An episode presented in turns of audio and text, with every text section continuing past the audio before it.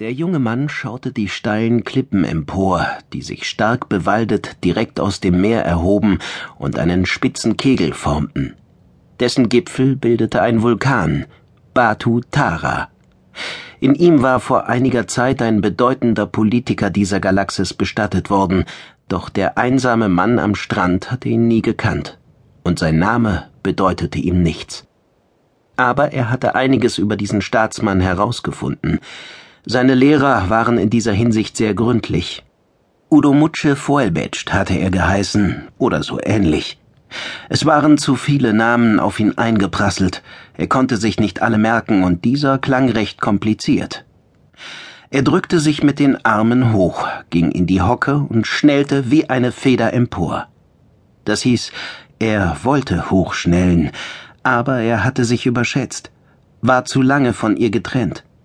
Müdigkeit, Erschöpfung und Konzentrationsschwächen waren die Folge. Weshalb auch immer, das rechte Bein knickte unter ihm weg und er geriet ins Trudeln.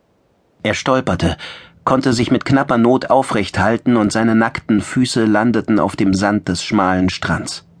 Er schrie fluchend auf, als der Schmerz die Fußsohlen zu entflammen drohte, hüpfte von einem Fuß auf den anderen und sprang wieder auf das Handtuch, auf dem er gelegen hatte. Ich lerne es wohl nie, dachte er. Er schlüpfte in die Schuhe, die auf dem großen Badetuch lagen, einfache Slipper aus Stoff, bückte sich, rollte das Tuch zusammen und klemmte es unter die linke Achselhöhle.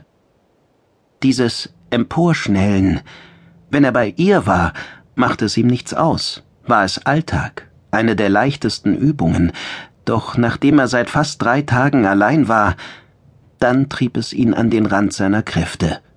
Ihm war schwindlig, der Atem ging rasend und das Herz pochte wie verrückt. Er stapfte los den schmalen Sandstrand entlang, aber ganz langsam. Die Bewegungen fielen ihm schwer. Er war so müde, so furchtbar müde, erschöpft, ausgezehrt, kraftlos. Er hätte es besser wissen müssen. Warum hatte er dem Professor diesen neuerlichen Versuch nicht ausgeredet? Weil du einen Augenblick der Ruhe gebraucht hast, beantwortete er die Frage, der Abgeschiedenheit. Außerdem, er lächelte schwach, wenn man stets so eng aufeinander hockte, wie es bei ihnen der Fall war, brauchte man manchmal eine kurze Pause. Danach nahm man die Beziehung wieder intensiver wahr. Er atmete tief ein, schaute sich um.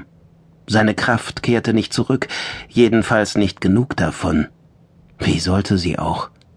Es war feucht und warm, fast schon heiß für sein Empfinden. Er wusste nicht, ob das den natürlichen Jahreszeiten oder der Wetterkontrolle geschuldet war. Die Sonne schien strahlend von einem hellblauen, wolkenlosen Himmel. Von der beginnenden Monsunperiode war nichts zu spüren. Ein herrlicher Tag, abgesehen davon, dass er nicht bei ihr war, sogar ein fast perfekter Tag. Widersprüchliche Gefühle?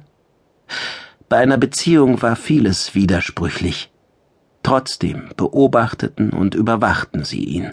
Da war er sicher, und das war gut so. Er konnte zwar niemanden sehen, aber sie waren da. Ein letzten Endes beruhigendes Gefühl. Jedenfalls besser als die ersten Experimente. Er erinnerte sich genau daran, wie sie es einmal bis zum Äußersten getrieben hatte. Er hatte geglaubt, sterben zu müssen. Er hatte ein schreckliches Gefühl der Gefahr gehabt, der Bedrückung. Seine Müdigkeit war immer stärker geworden. Er hatte gewusst, dass der Tod sich näherte, schleichend, auf leisen Sohlen, aber unaufhaltsam. Die Uhr tickte, die Stunden flossen ohne Unterlass dahin. Stunden? Ach was, schließlich waren es nur Minuten gewesen. Minuten, wenn nicht bloß Sekunden. Nein, das nicht, darauf hätten sie es nicht ankommen lassen. Trotzdem hatte er nicht mehr geglaubt, dass er es schaffen würde. Dann waren die Roboter gekommen, hatten ihn aus der Todesnot gerettet. Selbstverständlich hatte er bei diesem Experiment unter genauer Beobachtung gestanden. Ohne Zweifel war er nie wirklich in Todesgefahr gewesen.